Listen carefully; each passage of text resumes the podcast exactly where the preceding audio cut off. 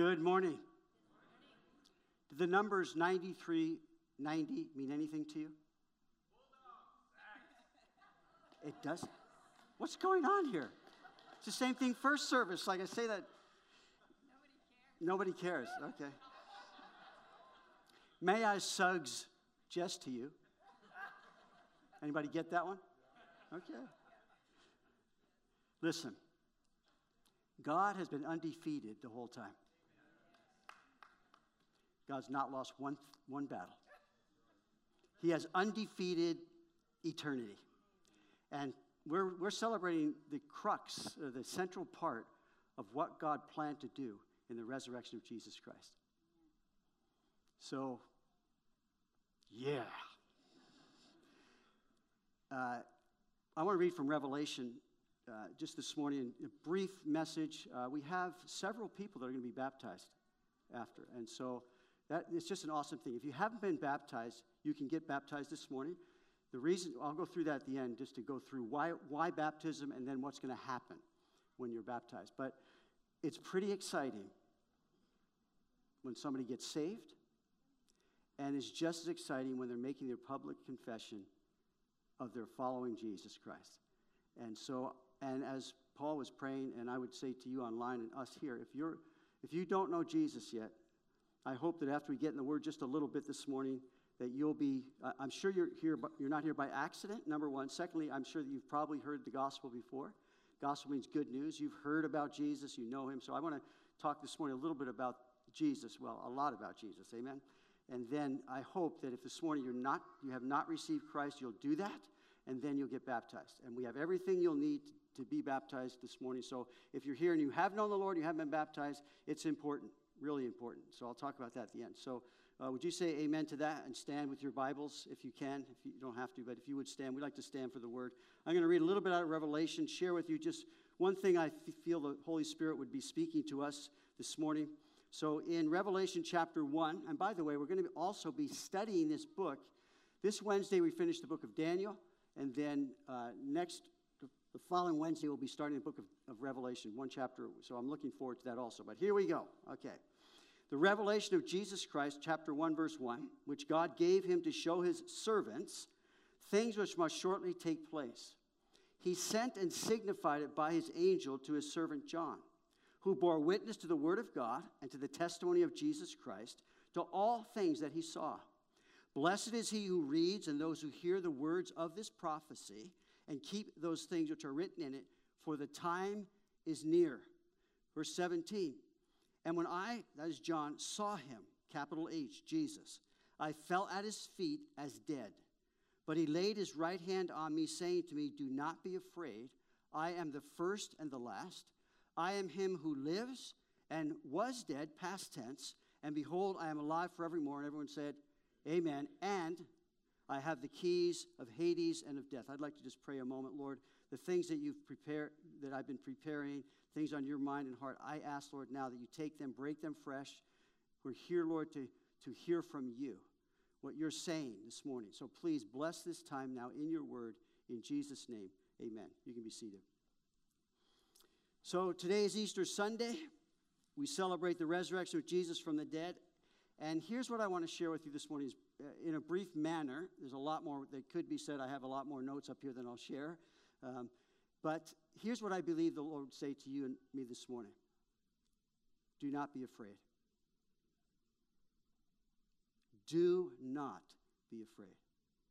I am the first and last. I am he who lives, was dead, and behold, I am alive forevermore. Amen. And I have the keys of Hades and of death. That's Jesus speaking in resurrection glory. He says to John, do not be afraid. And I'll tell you, there are so many things that are wrangling our emotions in the area of fear. Whether it's real or imagined, fear seems to be driving a lot of things.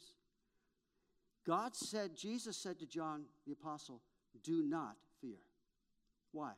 I am the first and the last. I am he who lives, was dead, and behold, I am alive forevermore. Amen. And I have the keys of Hades and of death. So what are you afraid of this morning? What's driving the fears? I believe the Lord would say to you as a believer and non-believer, do not be afraid. Why would you be afraid, or why are you afraid this morning to come to Jesus? You see, that's a real fear. That really happens. And so I want to talk a little bit about that this morning for you who have not come to Christ yet. I will say to you very confidently, there is no need to fear coming to Jesus. And for us who know the Lord, what fears, Jesus is saying to you, do not fear. Don't let that master you. Do not fear. I am the first and the last. I am he who lives, was dead, past tense, and behold, I am alive forevermore. And then everyone said, amen.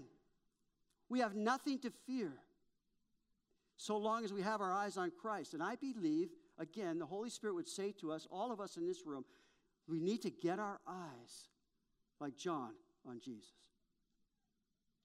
Who is he? What did he do? And what authority does he have? Listen, he has a perfect war record.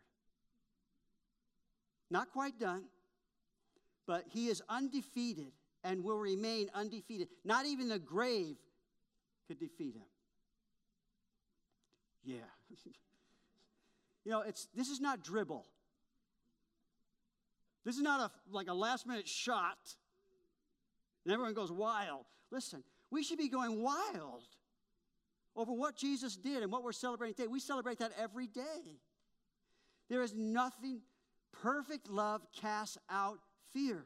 How many times in the Bible have you read, do not fear, God saying, do not fear, do not. Why does God say that? Because that's what we do. We're great at being afraid of things imagined or not imagined. So here we have in Revelation, God knows everything. God shows some things to John. John hears them, and then John writes them down. So this is for us to read. This is for us to hear what the Spirit will be saying to the churches. We are the church who believe in Christ. And so 7 times in the chapters 2 and 3, Jesus says through the Spirit, whoever has ears to hear, let him hear what the Spirit is saying to who? The churches. Do not fear. Do not fear. So the testimony of Jesus. Now, one thing that we all wish. That's why whenever you go to a book like Daniel, you go to a book like Revelation, you read this study, we just come out. Because we're just interested to know, what is this thing? What's going to happen? How's it going to pan out? And it's just very interesting to us because we're made in God's image and we're interested to know. But it's interesting, God didn't say, well, on April 4th, 2021, this is going to happen. And just sort of lay out the line for prophecy. He didn't do that. And there's a lot of things that go on in the prophetic word that we're going, what does that mean? That's why we come out, we hear again, we think about it again. There's a lot of thinking. But the spirit of prophecy is Jesus Christ. So the same idea, we got to get our eyes on God. We got to fix our attention on Jesus Christ. We need to run this race, but we need to lay aside all the things that are sort of tripping us up, fear being one of them. Keep our eyes on Jesus and run it, and do not be afraid. So I hope the Holy Spirit would encourage you. As myself, Jesus is the one who said it. Do not be afraid. It's as though he's saying, I got this. I got it. Whatever it might be.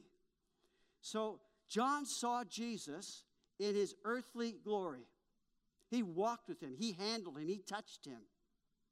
He saw his deity and wrote about it. He saw his humanity and wrote about it. He saw his humility and experienced it as Jesus washing his feet in many, many other ways. He also witnessed, he saw his agony as he's in the garden there in great drought. John saw that first, not secondhand, firsthand.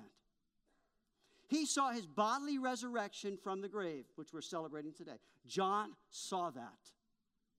How would you like to have seen that? Let me say to you, you will. You will see him in glory. You will believe in him. He also saw his bodily resurrection, ascension into heaven. How would you like to have seen that? Let me say again, you're going to see it the opposite. You're going to see him coming. This is all what John saw, handled. He knew Jesus intimately. But more important, he knew him personally. The question that rises, do you know Jesus perfectly? It's one thing to know about him. It's one thing to have heard about him. But it's another thing to know him personally. And John the Apostle knew Jesus intimately, personally. But most important, this is what I want to attach to this, do not be afraid. Most important, John knew that Jesus loved him totally, completely, and perfectly. Do you know that? Do you know Jesus personally? Not some facts about him. Do you know him personally? But then, most important, do you know that he loves you perfectly, totally, completely? He loves you. And as Jesus put his hand on John here in this scene, we're going to go through this morning just quickly.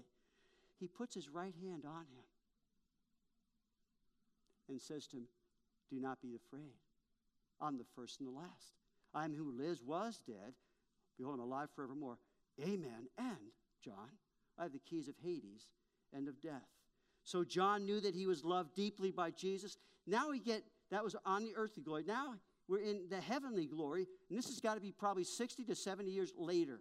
So John walked with Jesus, and then Jesus ascends, and it's been 60 to 70, listen, years that John had been walking with Jesus. And Peter said, "Whom having not seen, you love." Well, he ascended, and all the disciples are going, "What's going on here? Wait a second.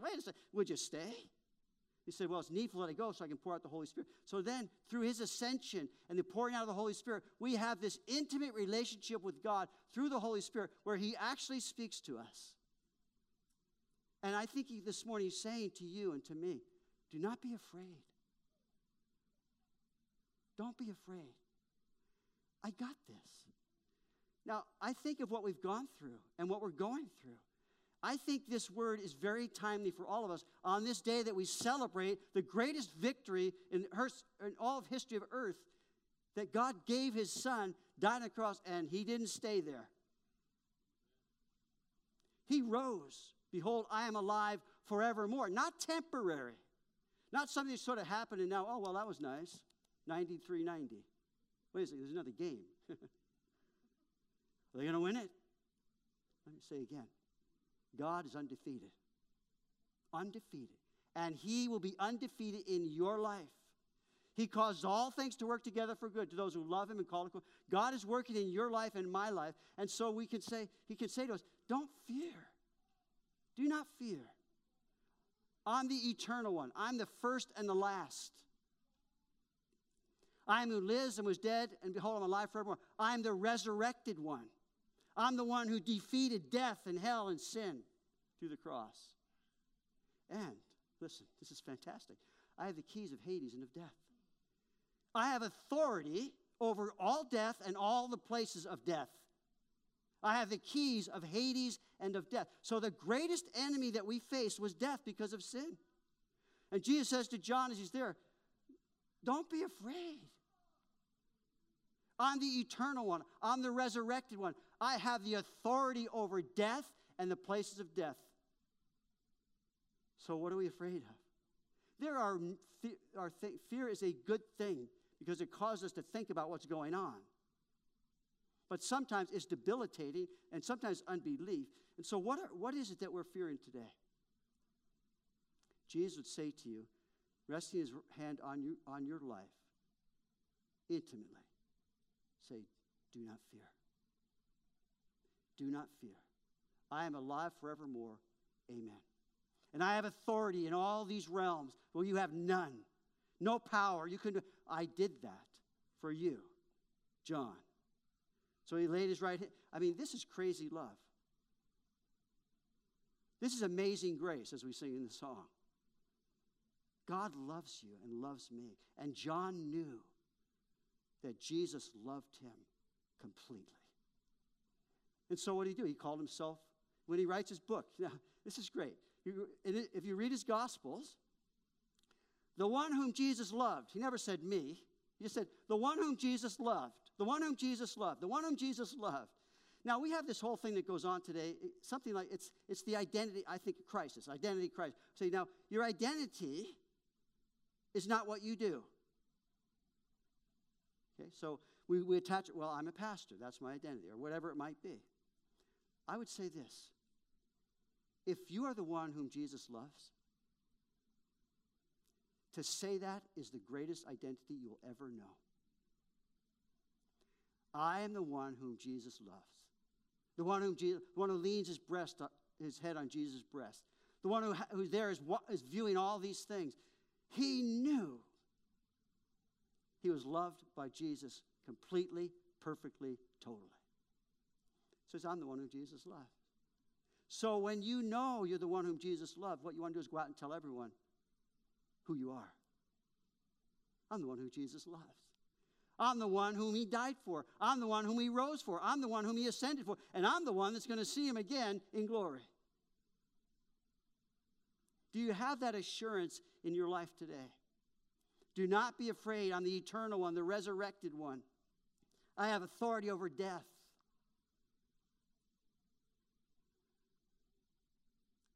So on this resurrection, just simply, do you know how much Jesus loves you?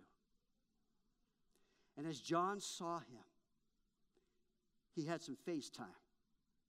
He fell on his face. But there in that reverential time, what was going on? I'll tell you what was going on. God was pouring into his heart the love that he has for him.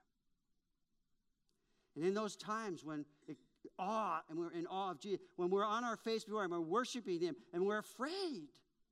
And God begins to minister again. Do not be afraid. It's his love that's poured out in Romans chapter 5 by the Holy Spirit into your life to say, hey, I got this. I got it. Of course, the marker is if God can conquer sin, death, and hell through the resurrection, is there anything too hard for the Lord? One of my go-to passages in the Bible is in Romans chapter 8. And you know, and I know very well, there's been a lot of dark times in this year. There has been. There's been a lot of painful times. Even I say it, it chokes me up. There's been a lot of stuff going on. And in those dark places, and I've had many of them, and when I'm bummed out and discouraged and doubting, my go-to passage is Romans chapter 8. That's where I go. Do you have a go-to passage this morning? Many, for many, maybe it's Psalm 23. The Lord is my shepherd, I shall not want. Great one. Whatever it is, God, the Holy Spirit, wants to speak into your life tomorrow and say, don't be afraid. Don't be afraid. So in Romans 8, what did he say? Many of you know it. And we know that all things, not some things, God is the God of all things. We know that all things work together for good to those who love God, to those who are called according to his purpose. For whom he foreknew, he also predestined to be conformed to the image of his Son. God's got it. He's got your life, my life. He's working all things according to for good. Doesn't say that all things are good, but God takes our lives and all the things that are difficult, and he says, I'm going to show you what I can do because I'm a good God.